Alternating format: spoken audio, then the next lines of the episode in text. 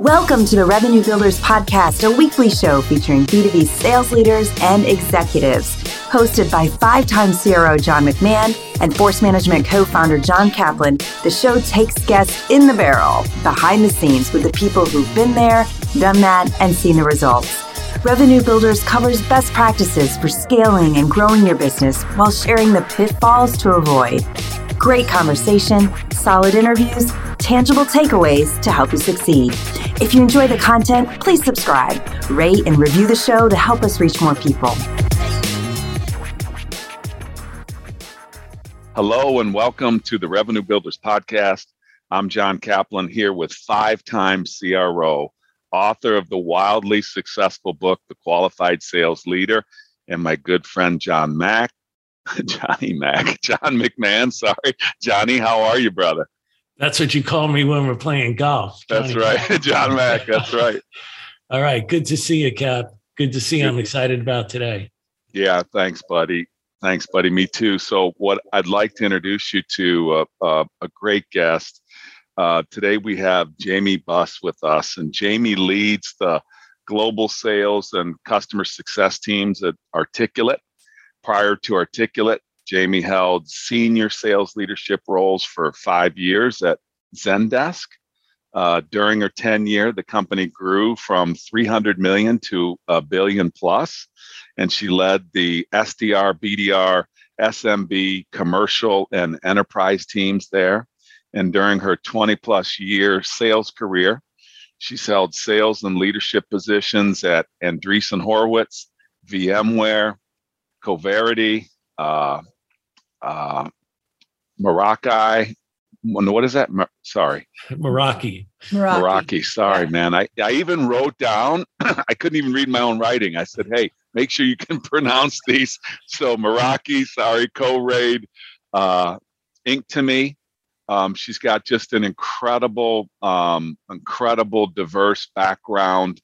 Um, a uh, a lot of different experiences. Is a great up and coming CRO leader with a great perspective. So, Johnny, let me introduce to you Jaimie Buss. Hey, Jaimie. Good, glad to have you. No, thank you both for having me. Yeah, happy to be here.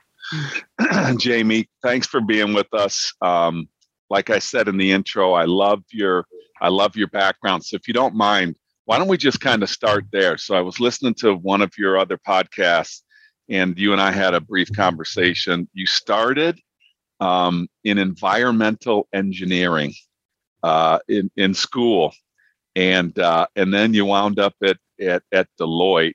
So take us a little bit from just the uh, career progression from, you know, uh, what you thought you were going to do, then how you wound up at Deloitte, and, and kind of like what some of the key takeaways were in each of those positions. Because I think it's a great, great diverse background. Yeah, uh, it is. I think when I told my parents that I was going to pursue an engineering degree, my mom kind of did a double take and was like, You're really good in, you know, you're doing really well in English.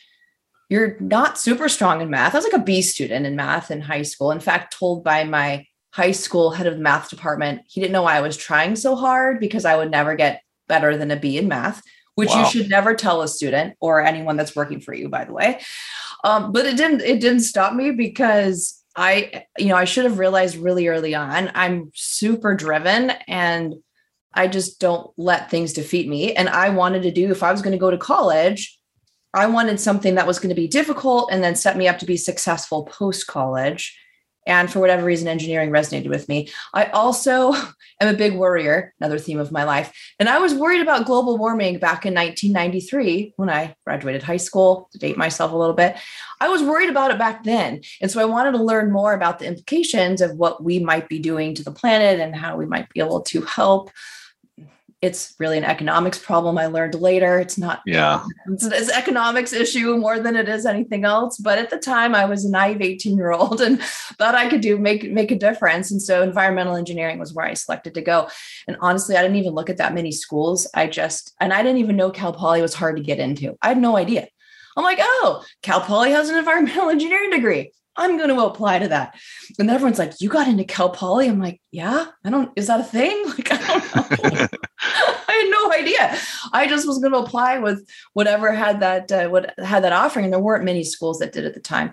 So I worked very hard to get my three five in my engineering. My goal was to graduate with honors. Um, I also have a, a, little bit of mild dyslexia. Um, my daughter has it much more worse than I do, so I've learned a lot about learning differences since uh, I've I've had her. Um, so I didn't school isn't like a natural thing for me. I have to work a bit harder. I have to go to every office hour and I have to study a little bit more probably than most, that most kids do. Uh, which is why Meraki. I don't know, like Meraki, Merakai. That's actually a vowel thing. I, I am right with you. I but nobody asked me. But nobody asked me about if Boise State was hard to get into. So I'm I'm with you until then. Go ahead, keep going. Uh, so I worked very hard because my goal was, you know, my dad was originally a teacher, but then moved into sales, and so when we were a teacher, you know, we didn't have a lot of money when he went into sales. We had you know, we weren't rich, but we had more money and I was comfortable and I wanted to be, I knew I was going to be off payroll once I got out of college and I wanted to be comfortable. And I wanted to pursue a career that was going to be lucrative, not just, um, I wasn't looking for something I was passionate about. I was looking for something that was going to put set me up to pay the bills in the long run. Yeah. And consulting firms taught you how to be professional and I could kind of con- retool myself in technology because I didn't really learn technology very well in college. And that was in 98 when Silicon Valley was went bananas and thought that they could form companies that didn't make money and that was going to last. And so I'm like technology that seems like a great place to be and so Deloitte gave me the platform to retool um, it was an ERP software, but at least yeah. was an entrance into that at the time, and also paid the bills so that I, you know, could still afford the things I was used to once I was off payroll. So that's kind of like the the transition I think between those two. I was only in consulting for about a year. Um, that wasn't the most natural fit for me, I would say. Um, I can do programming, but it's very it, it my brain works very hard to do it so the silicon valley was like this glittering jewel that was just so tempting that i i left that job and got a job at inktomi was where i landed at the time. Again not even knowing much about technology but knowing that i wanted to try to get an inroads there. So i joined it did that for six months and then the sales engineering um, VP saw me present to them because I was building a product for the sales team. It was an order management tool at the time. I was helping PM that project. And he said, You really would be good with customers. Have you considered being a sales engineer? Uh, and I was like, no, I always look down my nose at the business school students in college. I was an arrogant, you know, engineering student. So of course I didn't consider sales at the time. Um, but then I did, and I, and I loved it. And I was like, that, that was the path was like, okay, this is the path I should have been on. Cause I love being part of a team, which I always have. I loved being competitive. I loved winning. I loved building trusted relationship with with clients. Um, i was always the type of seller who i want to sell if it, i want to find if it's a good fit. If it's not a good fit i'm going to go spend my time somewhere else. I'm not going to i don't i don't want to sell you to just to i don't want just the win. I want that to be a to be the right fit. And so having the technology background helped me i think when i made that switch to technology sales because i could be a bit more empathetic having come a bit from that background. When did you grab the bag? So started off as a sales engineer mm-hmm. um, at Inktomi, and then how did you transition to actually carrying the quota on your shoulders? And tell tell us a little bit about what that was like. Yeah, yeah, absolutely. So I actually was laid off from Inktomi. That was in 2002, and everyone around me at the company was being laid off. And again, very naive 20 something year old. I'm like, well, I'm not getting laid off. I did not have a plan. I wasn't looking for a new job. I had my head completely buried in the sand, super naive. And then one day I walk into the office and I think it was I even remember who it was. Maybe it was the person who I was reporting to at the time says, I'm going to need to sit down and talk with you today. And I was like, oh no, that doesn't sound good. And I walked in and there was a Cobra document on the table, which I had no idea what that was. Like, a Cobra, what's that? what is this thing you're talking about? Um, so that was a bit devastating at the time because I was now without a job in a time when all of the companies were popping like bubbles around me. So mm-hmm. I, I found myself, you know, fortunately, I had some savings. I had had been smart in that regard, at least, but I found myself in a position where now I want to make a transition from sales engineering to carrying a bag. I've never carried the bag before, and I'm in a market that's depressed. Not yeah, depressed, you know. yeah, it was, under it siege. A, yeah, it was a perfect storm of of challenge, I would say. And I would spend. I treated it like a full time job to find a job. I spent every single day on the internet. I scoured jobs. I took interviews. I was trying to sell people on why they should take a chance on me to be a seller. I, I, was even debating should I just stick with sales engineering for a little longer to get into a company and then make a transition? And then a friend of mine had said, you know, Kirk Bowman and Carl Eschenbach and Brian Cox all ended up at, they're all over at VMware. And I've heard Brian is hiring on his team. Have you reached out to him? And I said, nope, but I'm due to do that next. So, and I didn't know anything about VMware. I had no idea that it was a hot company. This was back in 2002. I think it was only like, it wasn't very much, it, maybe 30 million in revenue. I can't even mm. remember that back then, to be honest, but it wasn't that big. I didn't know much about it, but I knew that if anyone was going to take a chance on me to make a leap into a new position, would be someone that had seen me and, and performed before and trusted me. So I met with Brian, convinced him, least give me a shot to interview. Met with Carl, convinced him, Carl, I know you're taking a chance. Here's why I'm the person you should take a chance on. Made it through him. Then had to sit down with Diane Greene, who was founder and CEO at the time. She was still interviewing reps back then. So I had to prep. My husband's an engineer. I said, what do I tell to Di- what do I tell say to Diane Greene to convince her to trust me that I'm the right type of person to take a risk on since I'm not proven like so many all of her other reps had been like field reps before. I was this, you know, unknown quantity. And fortunately, I was able to convince her as well that I was worth the risk. And that's my first selling job. I came in, I had a territory that was underperforming. It was horrible. I was the bottom performer rep for at least six months, if not longer. And every single day I walked in, I said, I got to turn this around. I got to turn this around. And I just, I got to build the bridge and walk it. I just have to keep going. Like there's no other way. This cannot be a failure. So I've got to figure it out. And I didn't know anything. The phone was ringing and Brian would walk behind me my first day at work. I didn't know how to use Siebel, which we were on. I didn't know how to sell really. Like I've been a sales engineer, I'm not the same thing. He was walking behind me and he goes, Aren't you going to pick that phone up? the phone's ringing, pick it up. Yep. I have no idea what I'm going to say. There was no training. It was like literally 100% on the job training. It was like, here's your phone, here's your laptop. Uh, was it a laptop? It was a desktop, I think, back then. I'm not even mm. sure. That was a long time ago. I just remember sitting down, no instruction. I'm like, well, guess we're in the deep end and I'm gonna have to swim. So gonna have to figure it out. So that was my that was my trial by fire transition into sales. Mm. And so, and, uh, Jaimie, yeah. when was the pivotal moment? You said you have to turn it around. I have to turn it around. Was there a pivotal moment when you look back when you think, oh, okay, I got it. I think I've turned it around? So, what I'm really good at is I never assume that I'm the best at anything. And I am really keen to understand who's the best at what and learn from each of them. So I was like, who's the best guy asking the tough questions? I'm going to shadow that person and understand how to navigate that conversation. Is a very big channel uh, driven uh, sale. Who's the best at driving channel partners? Why are they good? Why is that working? So then I sat with that person and understood that.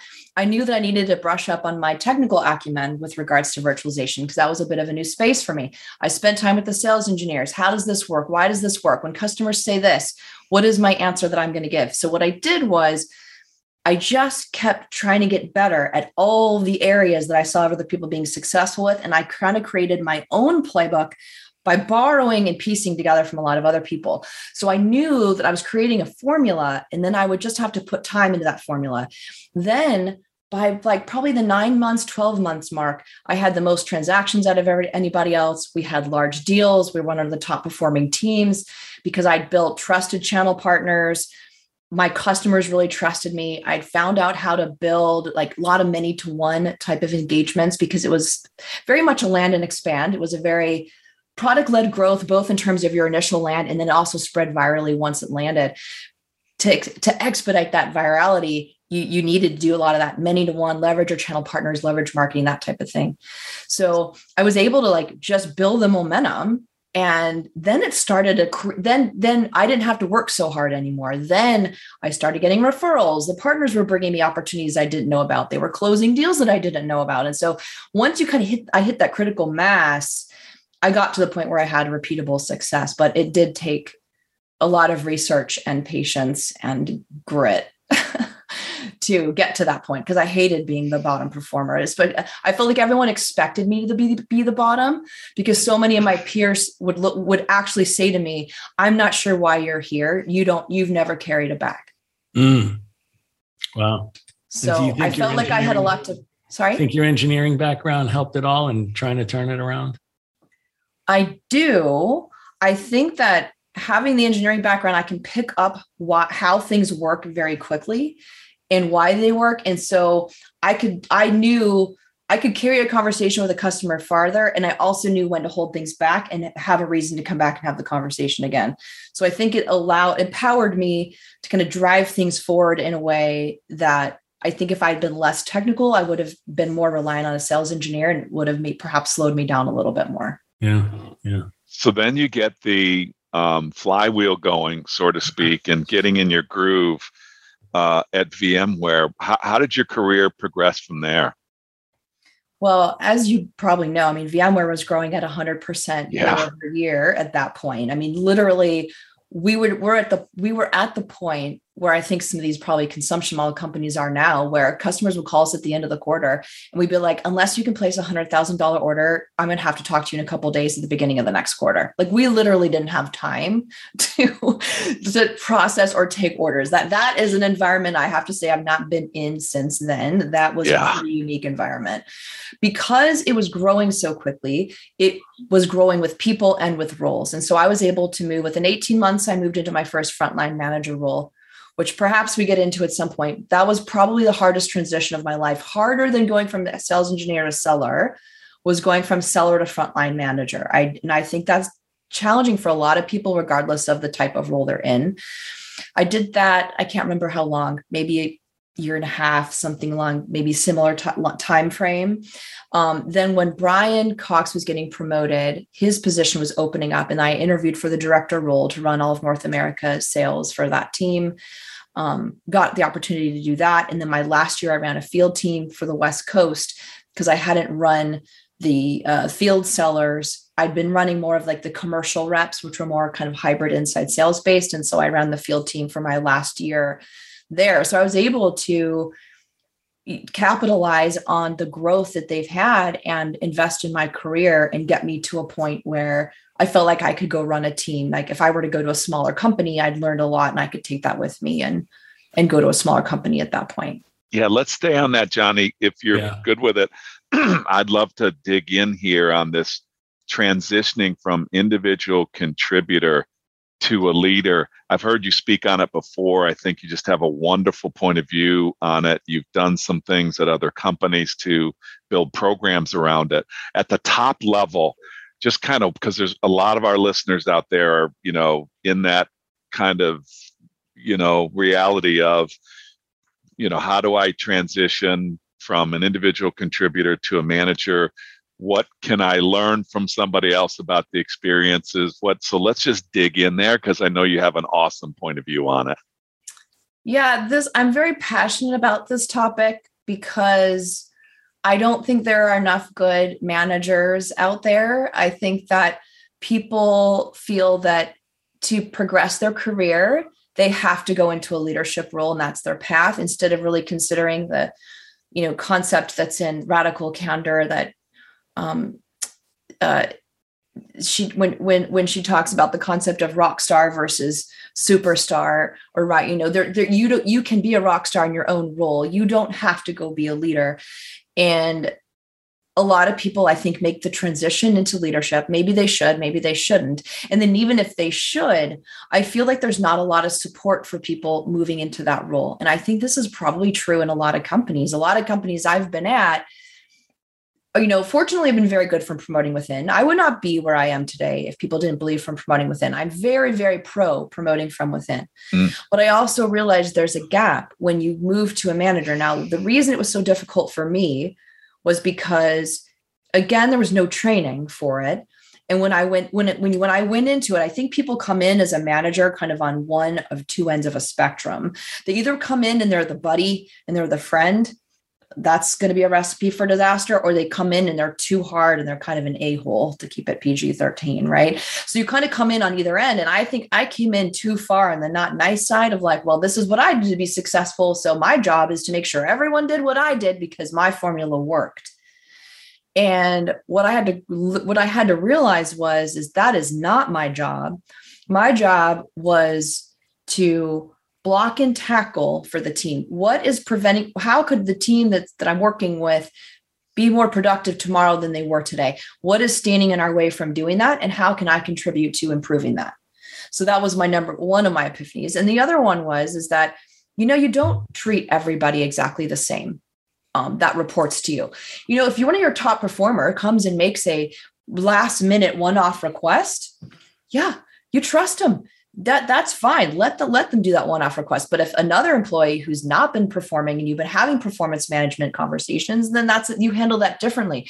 So i think what i thought was everything has to be the same for everyone instead of thinking it's got to be fair but not equal. And i had to learn that i think over time is that yeah so you know people are going to earn different levels of privileges. I mean i see it with my own kids right? one earns a privilege and the other doesn't and so i'm going to treat you fairly but it's not going to be equal. So that was another lesson. And so as, by the time i got to andreessen horowitz and i actually had the time to sit down and think about what would be a practical way of helping people a determine if they're going to want to be leaders and b help them be prepared for the role so that when they are leaders they're a better manager than they would have been had they not had any programming. So that's where i the first idea of kind of a workshop for first time managers kind of came came about. That's where i first started to think and, and created at least a like a presentation based on it when I got to Zendesk, I was actually had an enablement team. And what we built was a six month program that people could be nominated into. And you you you'd want you you could raise your hand and say you wanted to be in it. We had a certain amount of criteria because obviously you can't just put everybody in if they're not in good standing and all that kind of stuff and then they were assigned a mentor. They were um, given certain exercises all around leading yourself leading the business leading your leading the people. So we had different modules and exercises that were practical applications of each of those sec- segments if you will so they could get a taste of what it's like to mentor someone else or coach someone else through a forecast what is it like when you're going to lead a team meeting um, how about a, a negotiation a top getting kind of being mm. like the the heavy in a negotiation if you will so there was two good outcomes that came of that program. And, and i made this clear from the beginning. Either you go in the program and you realize that this is not the job for me. I do not like this. This is not what i want to sign up for. Then great. You tried on the shoe. It didn't fit. And now you can go focus on being an ic be the best ic you possibly can be because this role wasn't the right fit for you. So I made it very clear that success wasn't you are a manager after it. The, the clear success criteria was you either clearly knew you did or didn't want to lead after the six month program. And so that allowed people to not have any shame in feeling like this isn't fitting right. I don't want to do this. Because what I was trying to do is create better leaders so that more people would have managers that they want to work for and that the people would find other career paths to support themselves if leadership really wasn't the right fit. Mm. But hey, Jaimie, can I touch on something that uh, you brought up in the beginning of the podcast where you said that you have a little learning disability and your daughter does also. Do you think that that has helped you when you're coaching or trying to develop other people because you understand that they learn different people learn differently? I think that it does give me a higher degree of empathy for like neurological or learning differences because not everyone like I, I can see members of my team and and one person might view someone as being not being assertive enough. And i'm and, and to me it's like no they are being assertive but in their way. They're just not how you are. Your version of it isn't the same as this person's version of it. And that doesn't mean that one is better or worse. It's just different. Um so i think that I look at it as an advantage because I think it allows me to, I don't know, pattern match, it, it, it, pattern match and and find paths to success by recombining a lot of things.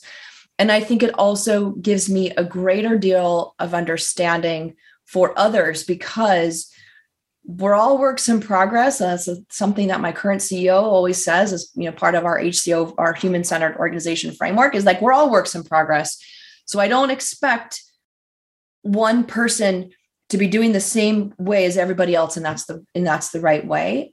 Um, and also because I do learn, work for an e-learning company, not everybody learns the same way. So how do you make sure when you're communicating with people that it's con- it's consumable for for that audience as well? Because I think right, and then some audiences might learn you know, or people learn in different ways, whether it's kinesthetic, auditory, or visual. Does that also come up either in the company that you're in now where you do e-learning or in your coaching?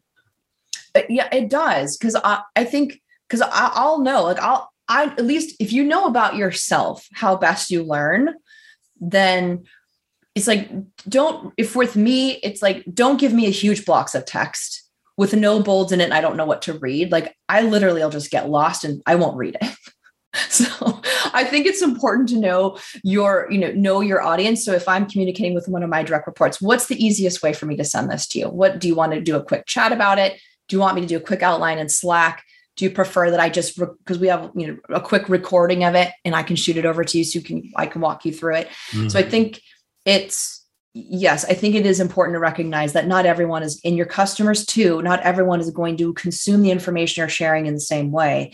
And what's the most appropriate way for them? Yeah.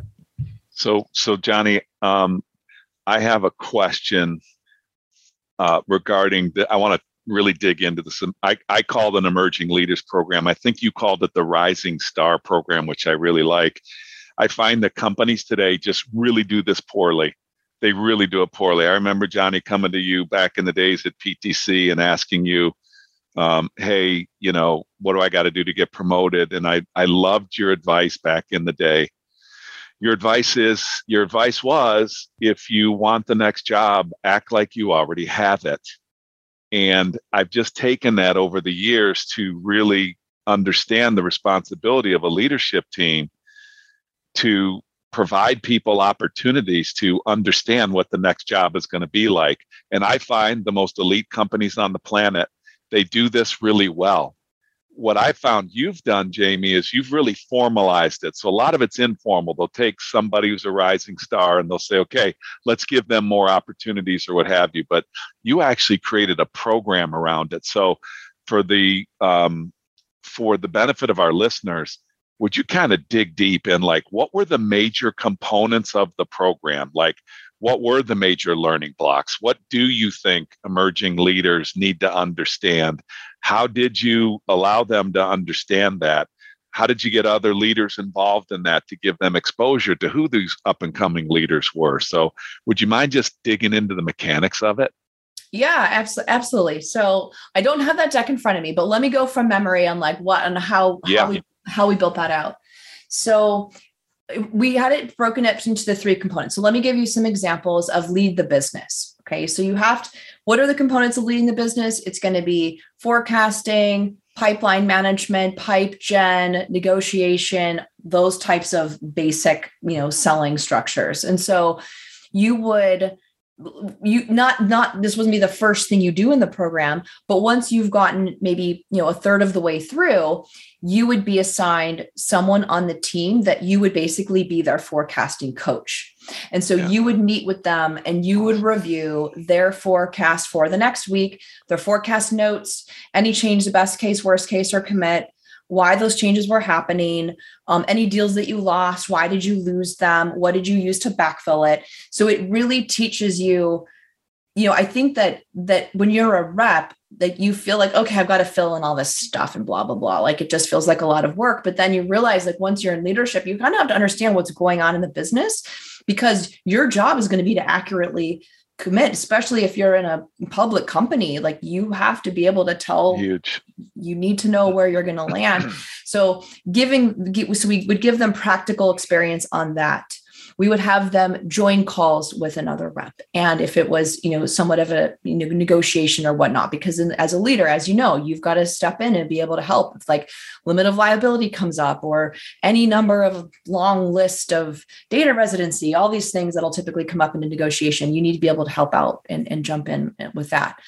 Um, we would in terms of lead yourself we would have them take now I'm going to blank because now I've been at this other company now for a bit. Um, which personality profiling um, tool we used? Let's yeah. just say it's DISC. Some type of self assessment. Self assessment. We use yep. DISC Articulate. I can't remember the one that they use. The I'm the one that introduced it at Zendesk, and now I'm blanking on what it's called. I no problem. no problem. Um, but what that did is it allowed it it it would give you insight into how you operate and then you having the understanding of how your team would operate based on the profile so that you would learn okay well in this profile type they're really good at um, working with others and getting collaboration but they think you know but they look at a due date as a suggestion not a deadline right? So that's good that's to know it's good to recognize that about your peers. So, so then we would have them learn about themselves, what their strengths were, what happens when they get stressed, what do they lean into naturally, but then what what would they, you know, if you naturally get really kind of micromanaging, how do you lean into curiosity instead of trying to control everything yourself? And so that's kind of like how do you lead yourself?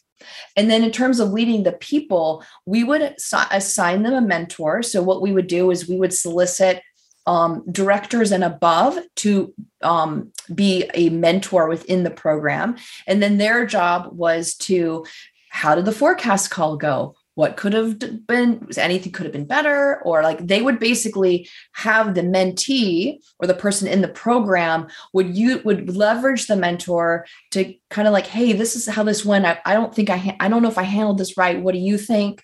So the mentor would be there to bounce things along so that they could learn how how to coach right? Ask not be told what to do but you ask questions. You know it's it's the teaching them to fish instead of doing it for you. So then the mentee would kind of teach them the coaching aspect of leading the people as well.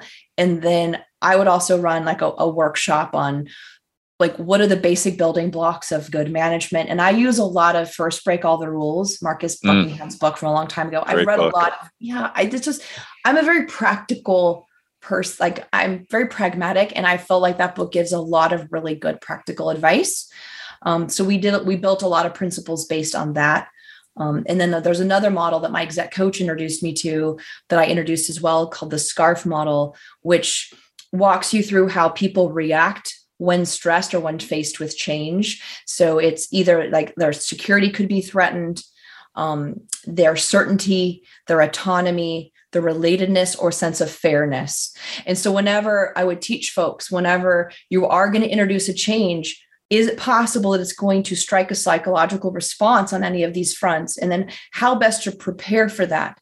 And how best deliver that change in a way that'll mitigate that potential you know negative psychological reaction as you're introducing change. I love that. What what in in building all of that tell me about the results. What did you find? What did the data tell you? Did we get did we get people more prepared? Did they were they more successful faster?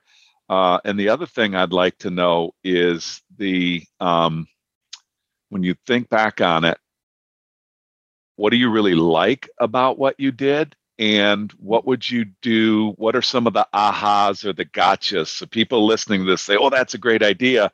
What are some of the gotchas? So I'll back up because I know yeah. I asked a lot there. Start with the results, and yep. then tell us about what you learned. Yeah, absolutely. So we probably had about like 80% of the people that went through the program at least would say i loved the program this is in this has reinstilled my belief that i want to be a leader. So most people that opted in still continued to want to do the job after the fact which is great. And then 20% would say someone even bail out partway through and be like thank you for the opportunity but this wasn't for me. Like great. Mm-hmm. that's fantastic. You know what? You didn't have neither one of us had to waste time with you getting into that role and you being unhappy now you can now we can invest in you where you're going to be happy. And i made sure i really tried to no one should feel shamed. I really wanted everyone to feel encouraged and then supported in, in the right way. So we had a very high success very high satisfaction rate. And then in terms of the amount of managers we were able to promote from within we very rarely had to hire externally for management Amazing. once that program was built. And that was to be honest i had two goals right? One was i i really my passion project is to help build more great managers and leaders in the world. That that's what i love. I i really want to lean into that in in my career.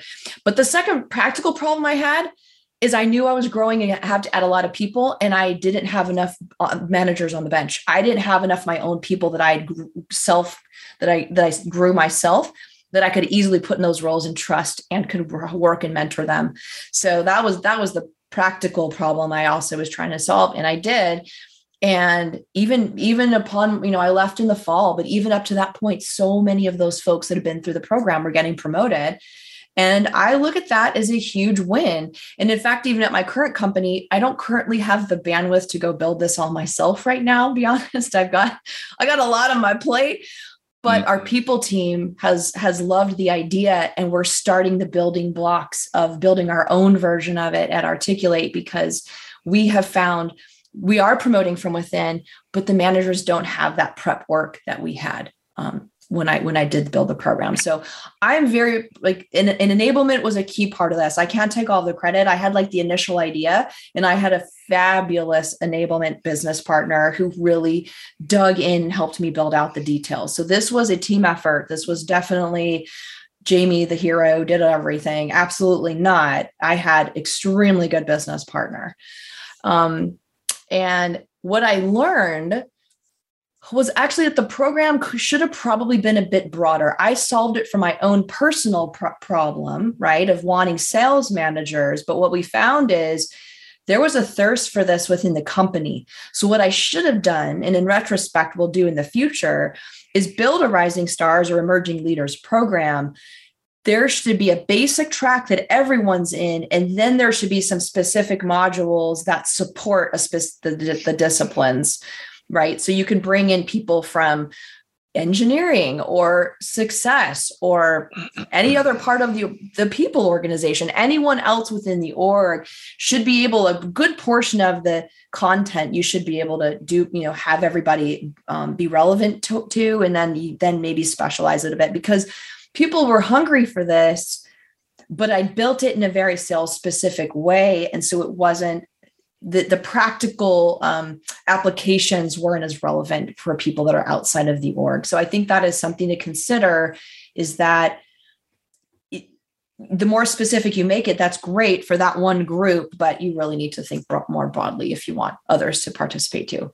I'm just curious, Jaimie, of the 80 20, the 80 that's, you know, wanted to become managers and the 20% that dropped out, could you almost forecast ahead of time who was going to drop out and who was going to take the program, or was some or was some of it a surprise? I, you know, I don't like to make an assumption um, about about folks. So I don't know that I, I, I don't, you know, honestly, I don't know that I had a preconceived notion. I, I just was like, you might think you want to do it, and you might not end up wanting to do it. So there were some that I was that I was probably skeptical that would make it through and did. And I was like, wow, that's that's I'm glad we did the program because I wouldn't have made that assumption. Right? Right, right. Surprised me. You stepped up in a way that we we would not have seen that side of you had you not had the opportunity to show that to us. And I'm mm-hmm. assuming you had to have some type of nomination process. It's not just like, hey, that seems like it's cool. Let me go, you know, go in there, waste a little time, waste your time, waste my time. And then there's got to be some commitment. How did you yeah. tell me about that? Like how did you build that to it's got to be something that it's aspirational and it takes it takes effort to get into it. Yeah, we had um so we did have a set of criteria. So you could if you wanted to be in the program, you could raise your hand for it, but there was a certain set of criteria that had to be met in order for you to um, get into the program. I think we had some performance related metrics in there. We had some tenure. So if you'd only been, if you, you know, if you hadn't, if you only been with us for like a quarter or two, you haven't really had a chance to like, yeah, really you, needed to have enough proficiency at your current job that we knew you could spend time in a mentorship program and your current your day job wouldn't suffer. So we mm-hmm. had some some criteria around that. And then your manager had to be in agreement as well. So you needed to meet with your manager express why you were interested in it you know um, why this you had the bandwidth and whatnot so that in case there was a performance concern your manager could say i want to support you in this and i'm really happy that you're interested in this path before we get there, we have some things we need to work on in, in your current role. And I want to help you do that so that I can support you in the next turn of putting you in the program. I love so that. There, there was a, you know, there was an opportunity to have a coaching conversation and a realistic one if somebody really felt they were ready and the manager felt that we still needed some work to do on their current role. Last one on this before we change gears, because I want to get into the massive things that you've learned about product led growth and like the different variations of that and how to resource an organization. I think that's a real important topic, but one that's burning for me right now on this on this rising stars versus rock stars. Little pet peeve of mine. I see companies that also don't do this very well. You have somebody that's a rock star in the role that they're in. They're happy, their family's happy, uh, but yet the dialogue that goes around the company is what's wrong with that person? Why don't they want to lead? Are they not committed to the company? And I think companies just sometimes really mess that up. They're like, people want to be an individual contributor and they that's where they want to be. And there's and in some companies you can be like a pariah you can be treated like uh, there's something wrong with you mm-hmm. if that's what you want to do and i speak to the listeners out there that are like in those individual contributor roles and um, and doing them really really well and really really they find great satisfaction. Um, you know not only speak to the individuals speak to companies making sure they don't make a mistake on running those people out of a company. Does that resonate for you?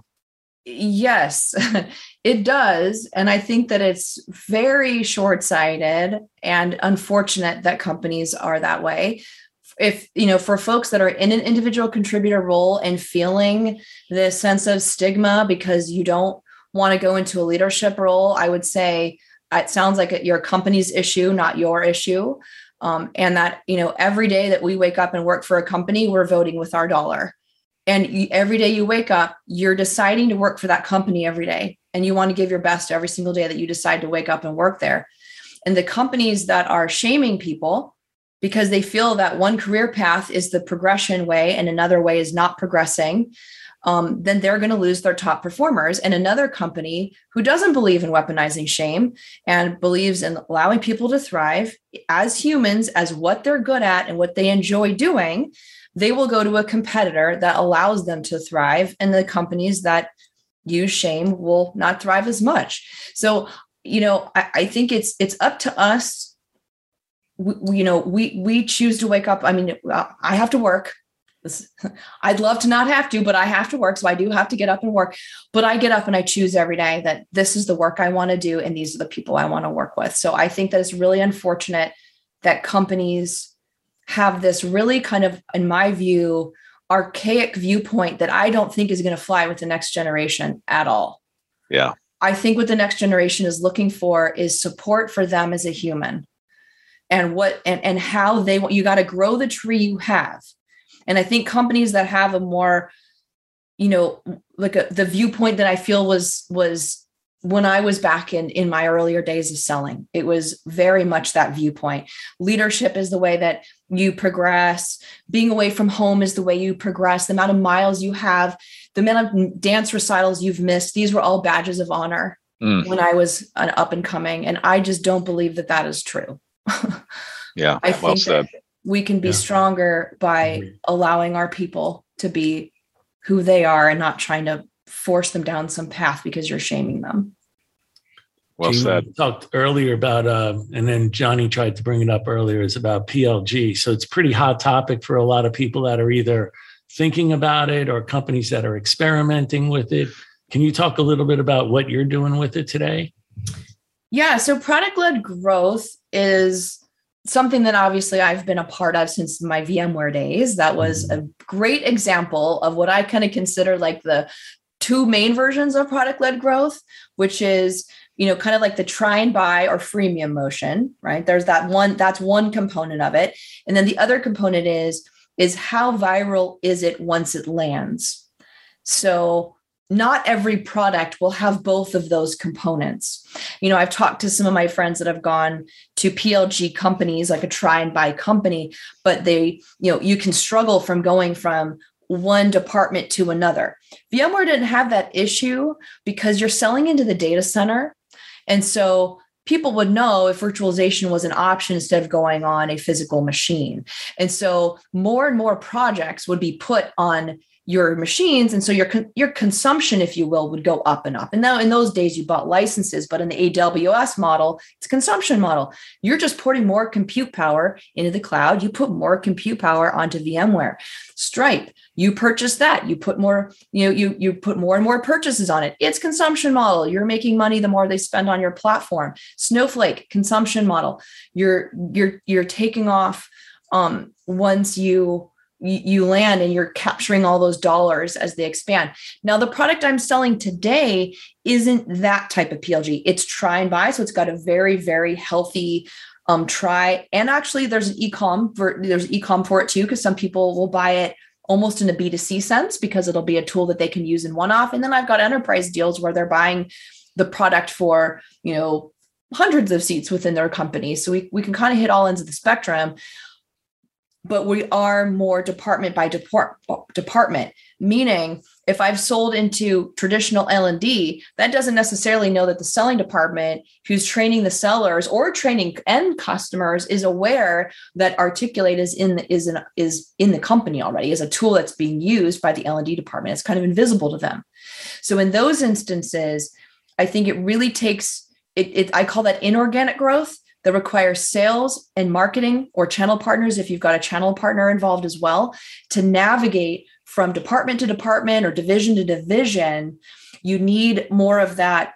You need to you need to create more exposure. So you need to take the positive use case the use case that that's um, already working really well and then use that to get more uh, to cross pollinate across the different departments. And that does take a bit more um, work and effort in collaboration with marketing because there's a lot there's a many to one element i think to doing that as well um, so I think it's just it's important to know because people be like, "Oh, you're PLG." I said we should probably dig into that, yeah, to understand what's meant. Because if you just assume it's PLG, it's all viral.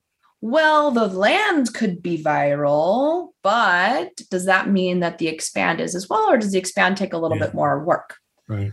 And where does client success or or uh, play a part in in PLG? So I think that if you look at it in terms of like, if we call things inorganic versus organic growth, organic growth would be I have a, an install. Let's say I'm selling to learning and development. They've bought the product. And as they expand usage, they're going to add seats. That's organic growth that I'm going to get anyways, right? And I've got my success team, and, and here my success runs all renewals. So they're responsible for the health, um, on you know onboarding and health of the client, making sure they renew. And we of course want to increase our partnership term uh, length agreements with our clients. In addition to make sure that we're in a healthy state so we can continue to capture the organic growth that's happening. So the customer's happy, as they expand their projects, that group will will consume and, and add more on the um, on the articulate side. The sellers are responsible for finding either new seats that weren't going to be added organically to a brand new project or a new subscription within that company or a new logo. So the sellers, the, the where we're working it, the sellers are responsible for the inorganic growth it's basically a new sale. If you're selling to the sales department and you've already sold an L&D, you might have an introduction, but you have to completely resell that group on why they should be using us. So I have the sellers doing the heavier lift selling, and then I have this customer success folks making making sure we reduce churn and contraction, and that we keep that flow of the organic growth going. It's yeah. even deeper than that. Like I heard you articulate, no pun intended, but I heard you talk about in a uh, podcast one time, like your background as starting off as sales engineer and then moving to inside sales and then moving to um, enterprise sales, like the mechanics, especially in product led growth, of getting that right on covering the customer experience like what have you learned? Like i heard you talk about it like you went from inside sellers to uh, to pods with an account executive and inside sellers and you've you've come up with a bunch of models. What have you learned about that that you could give some advice to our listeners about and how critical it is especially in product led growth that you get it right? Yes this is a great question um, because to your point if you have your and i'm going to focus on the sales team. The, the, the, success team i predominantly am going to organize based on customer spend so the higher the spend the more i want to retain it and the lower account to rep ratio i will have okay so in general that's how success will be led on the selling side the challenge with plg is is i could be selling to um, name any large company, Amazon, AWS, whatever, right? I'm selling to this large organization that could have many small orders. Yeah. So, do I want to have my enterprise rep who I'm trying to have drive, you know, hundred thousand million dollar deals or whatnot? Do I want them spending time booking a five seat order or, you know, a five seat transaction? You really don't. But what CFOs have an allergic reaction to, understandably, is the concept of overlaying or double paying. So what you'll see, like what, Oracle did in the old days to, to accommodate this, is they would have an inside sales team and they'd support the enterprise team, but they'd only get credit up to a certain dollar amount or whatnot, and then uh, um, the enterprise team would get credit on the whole thing. Yeah. Um, there's a lot of like via uh, VMware. We did where field sellers were mapped to inside. So we had both, but they covered the same territory. The inside was responsible for driving the transactional business, if you will, and then the the enterprise deals were from the field rep but that's a double that's a full double comp model. That's expensive. That means for every territory you've got two full sellers. Yeah. I, I think that's really really tough to do unless you are a vmware maybe growing at 100% year over year. Most of us aren't vmware. So we've got to be a little more cost conscious especially in this type of market. You can't just throw bodies at problems. Um, so i think you've got to be you know smarter about I think you do have to solve that issue. One of the one of the um, ways we're looking at it as we do have our enterprise sellers, but for seat um, orders under a certain size, I still have my SMB team close it.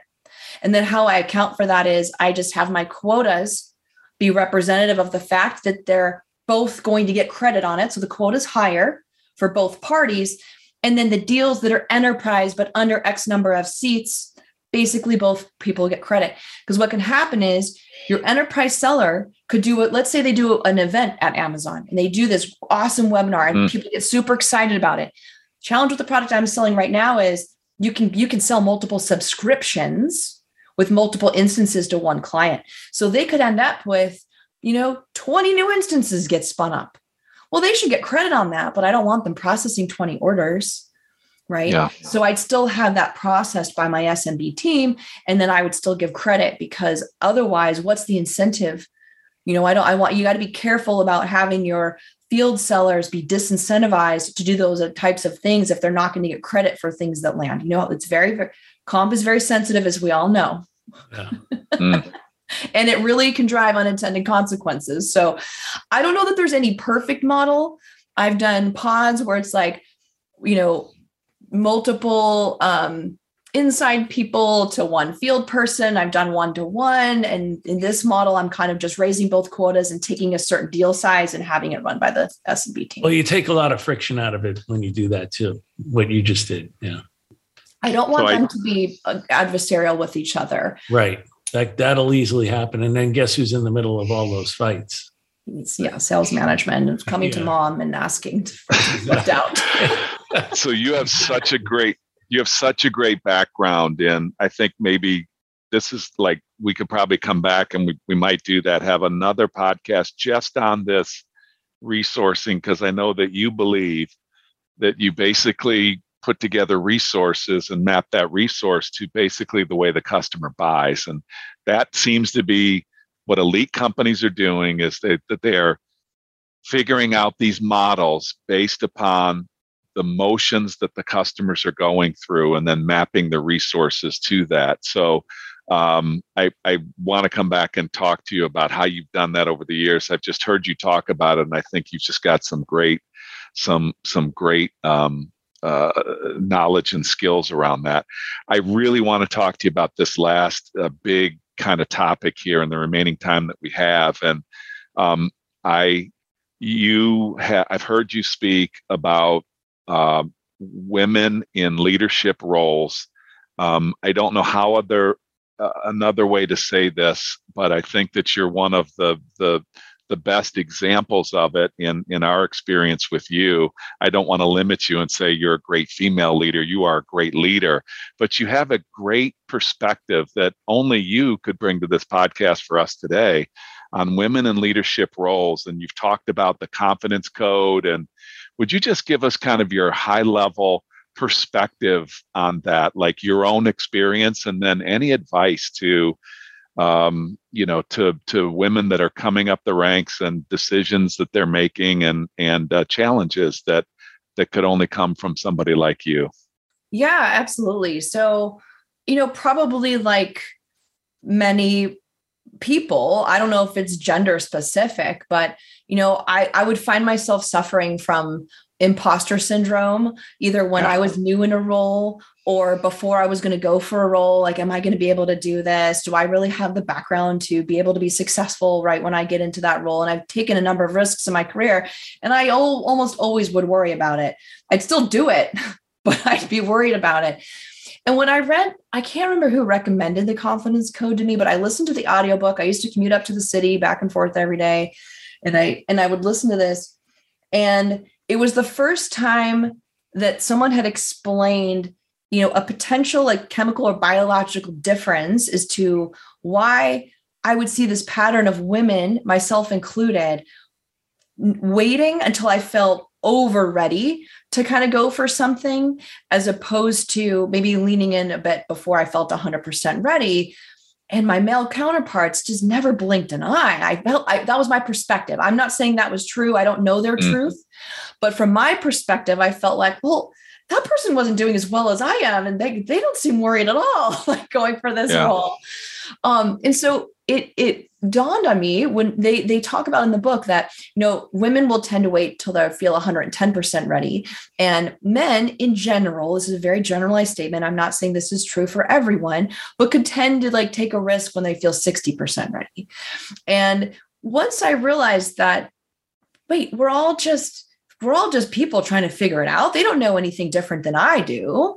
I just need to be uncomfortable I need to be comfortable being uncomfortable. That's the trick. Yes, yes. And so that's kind of the advice that I give now when I and I've mentored a number of women that have debated going into leadership roles over the years now. And when when they talk to me about being nervous to be ready, I tell them like you're never going to feel ready. What I'm telling you is you've been at the top of your game for 2 years at what you're doing. You've been through this program like we you, you are you're you're as ready as you're going to be and then you're going to have to go in and you're going to have to figure it out. But that's the same as everybody else. So you've got to be okay being uncomfortable and recognizing that all the other humans that have ever made that jump are also uncomfortable. yeah, you have to be regardless of gender. Comfortable yeah. being uncomfortable. And I think fear of failure is a beautiful thing because once you're in that role, like you said, you're going to figure it out. And the times that I've been in it, there's this huge fear of failure that's completely motivating to, to do anything and everything to be successful. So yeah. I think it yeah. works out. And then yeah. you have a story about being a mom and being on either a call, a Zoom call, and some spilled beverage or something on your keyboard. Or could could you share that with us? Because it's it was a pivotal time for you, I think. It it was. So as I mentioned earlier, I was raised in the technology environment where being away from home and you're you work late and work is very important and and how you show up and how intensely you work that's that's your merit. Like that's how you're judged at how much of value you are to the company. And my it took it took until I was with I had my second kid my second child my son and I was home. I we had a nanny. At the, we were fortunate to have a nanny at the time, so she'd been with him all day because my husband and I were working. And then I was giving him his, his bath, and I was sitting there on my laptop because I was behind on email because I had to be home to relieve the nanny, so I wasn't completely caught up from work. So I had the laptop. He's in the bathtub, splash. Who knows what was going on in there? Some battle. I don't know. Something was happening. So he's splashing, and this big wave comes over and like lands on my laptop, and I snapped at him and his sweet little face looked at me like oh no i've done something really wrong. And it that look on his face stabbed me in the heart. And i was like it was like literally an epiphany came over me. And i was like what am i doing? This is his time. He's only going to be awake for 30 more minutes. I'm not curing cancer on these emails. They can wait for 30 more minutes. Mm. i shut the laptop down and i was like when i'm with him i'm with him and when I'm at work, I'm at work and I'm not going to feel apologetic about either circumstance. And that's where the, the concept in my mind of un, being unapologetically present really resonated with me. And from that day, when I, you know, I work probably a solid 10 hours a day, solid. And then if I have to catch up later, I will, but I'm probably solid for 10. But when I clock out, you know, when I'm at the end of the evening, when I'm preparing dinner, I'm sitting down with dinner with the family, I'm on my phone. I'm not checking Slack. I'm not on the laptop. I'm asking about their day. I'm curious. I'm engaged and I'm present. And I think that has made me happier as a mom and a better mom for them because they know when I'm in here working, mommy's working. I'm sorry, you're going to have to wait. I can learn about bugs or whatever it is later. or termite mounds that go to 40 feet or whatever is the fact of yeah. the day I need to learn. Can wait for a little bit longer. But yeah, that that moment um, I think changed my life. And I hope for people that are listening to that that are parents and trying to navigate, you know, work, there is no balance. There's just, you know, making it work for you and being present in both circumstances. That's that's what has worked the best for me. I think that's awesome. I'm as i'm just listening to your answers none of that has to do with gender. It is incredibly mm-hmm. appropriate for anybody that's listening and i thank you for that. Johnny do you mind if i do a quick recap, and Go then you it. get ready with some uh, with some special uh, questions for rapid Jaimie. questions. Yeah, some rapid fire questions. But let me just go back and man, we had we covered so much ground here, Jaimie. I uh, and there's so many areas that I think you know I'd, I'd love to have you come back and talk more about the you know product led growth is such a big kind of catch all phrase and there's so much going on in there that um, I'd, I'd love to have you come back and talk about that. But so we talked about eh, the first advice that you gave was when you when you were transitioning i think it was from Inktomi um, in the uh, you you treated your quest for a job like a full-time job and that's such good advice. I say to people that are in sales i say handle your your your next job and going after your next job as if it was a sales opportunity. And not only will you treat it with great qualification but people will see how you treat it with great qualification. I found that was just really really good advice. Um, I loved your advice about I hear people talking about, you know, well, my company does this on training, or I wish I had, you know, force. I have people call me and they say, hey, well, we need force management to get in here. And it's somebody that comes from another company. But I always say, well, what else are you doing on your own? And your advice was you went to look at who's the best regardless of any training I'm getting. Who's the best at negotiating? Who's the best at um, you know, prospecting, who's the best at closing, and you went and found. Uh, and I think that's such great advice. I remember doing that years ago when I was at Xerox, and I was just exposed to so many great skill sets and knowledge. Then we moved into this topic of rock star and rising star, and the the um, the the realization that you had in transitioning from individual contributor to leader or manager um, you know, you were contemplating, you know, I see people that are the buddy and the friend, and I see people that are direct and an a hole, and you're like trying to figure all that out. And you, you really brought it down is that that's not where you're going to find your identity in either one of those. You're going to find your identity in coaching people to get unstuck. I thought like if you could give any advice to people about the next job, it's like you have to be able to coach people to get unstuck, not do their job, uh, you know, not let them get away with not doing their job. You have to get them unstuck. And that's great, great advice. Loved what you said on having to meet people where they are uh, versus treating everybody the same way. And a phrase that you used, I think, is so legit. It says you were focused on being fair, not equal. Um, and if you focus on fair, uh, equality is going to sort itself out. And I thought that that was just really, really good advice. Then you actually told us about a program that you built called the Rising Star Program at Zendesk. You talked to us about kind of the major, I know it's deeper than this, but you talked about the major components, which is a great takeaway lead in not any particular order lead the business you got to understand how to be a great operator. So what are the critical components of the business of forecasting and recruiting and and all those things? Um, lead yourself. You talked about self-awareness and self-assessment. There's got to be some component of that. And leading the people. I'm going to go look up this scarf model. Uh, I loved how you, I don't know what it is, and we'll figure it out and put it in the show notes for people. But it's basically understanding how people respond. I thought that was such a great takeaway because I think people's response to things tells me a lot about where they're coming from, what they know, what they don't know, and triggers me sometimes. And somebody's response to something triggers me. And I think I could probably learn a lot from that. You also Good. talked about, yeah, you also talked about, I love this one, subtly you said, but the communication path, I'm paraphrasing. The communication path is the responsibility of the leader or the manager.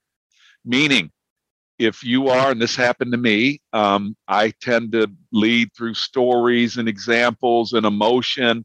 And when I was leading people that were more like engineering backgrounds, let's say, that were, you know, that sometimes can be noise for people and even in sales it's it's the seller's responsibility to pick the correct communication path for a great outcome. And i loved how you described that. I think as a leader you really really have to understand that. Can't lead everybody the same way.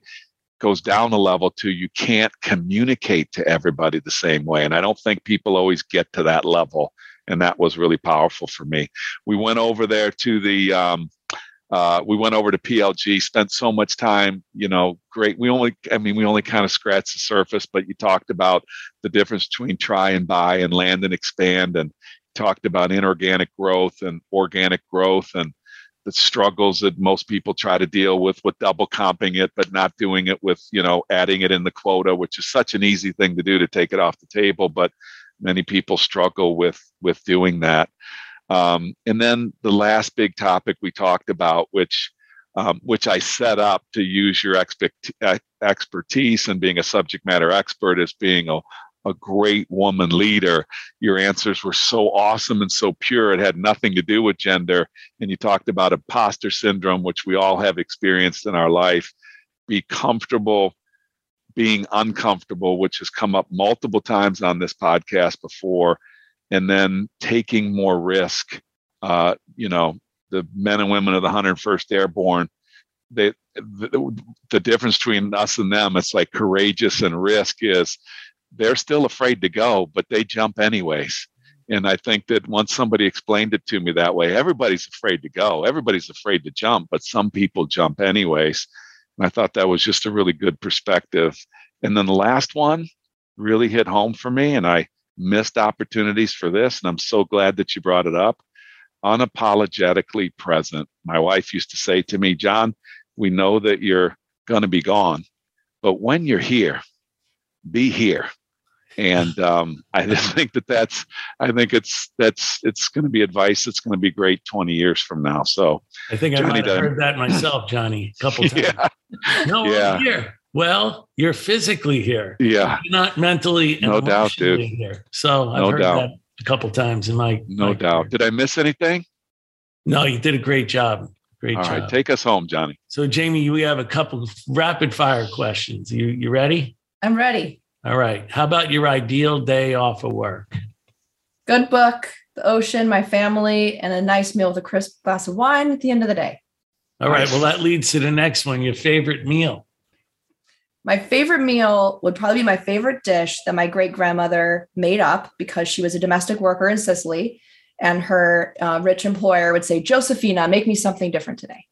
And so she made up this sausage, mushroom, um, rice based stuffing that is my absolute favorite. You can serve it at Thanksgiving or stuffed in a bell pepper in the summer, and it's it's amazing. Wow. It's all Love it. scratch delicious. Yes, love it.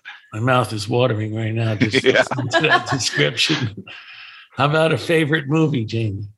Not a huge movie buff, but my favorite movie of all time that I watch every single year, and I know it's seasonal, but Lampoon's Christmas Vacation, best movie of all time. I've watched it every single year since 1989. I almost knew it was going to be a Christmas movie like that. How about the best concert you've ever been to?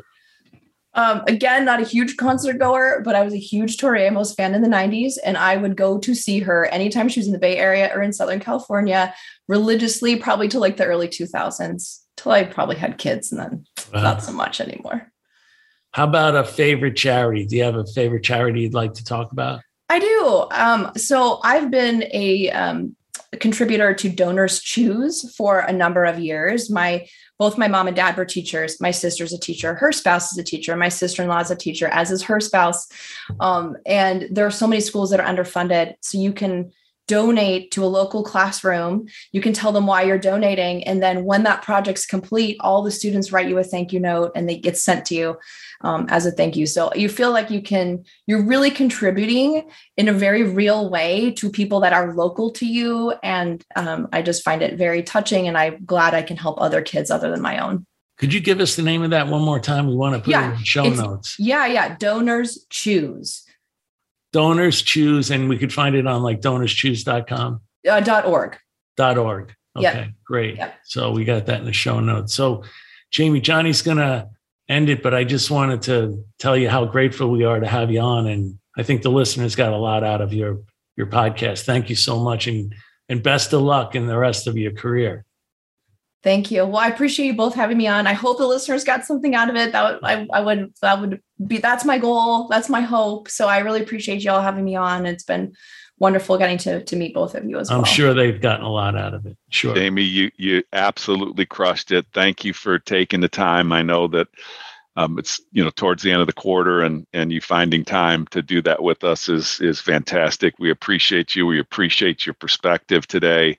Keep crushing it. We're uh, we're really loving watching your star uh, continue to shine and continue to rise. And so, thank you again for being with us. Thank you. You're welcome. And thank you all for listening to Revenue Builders.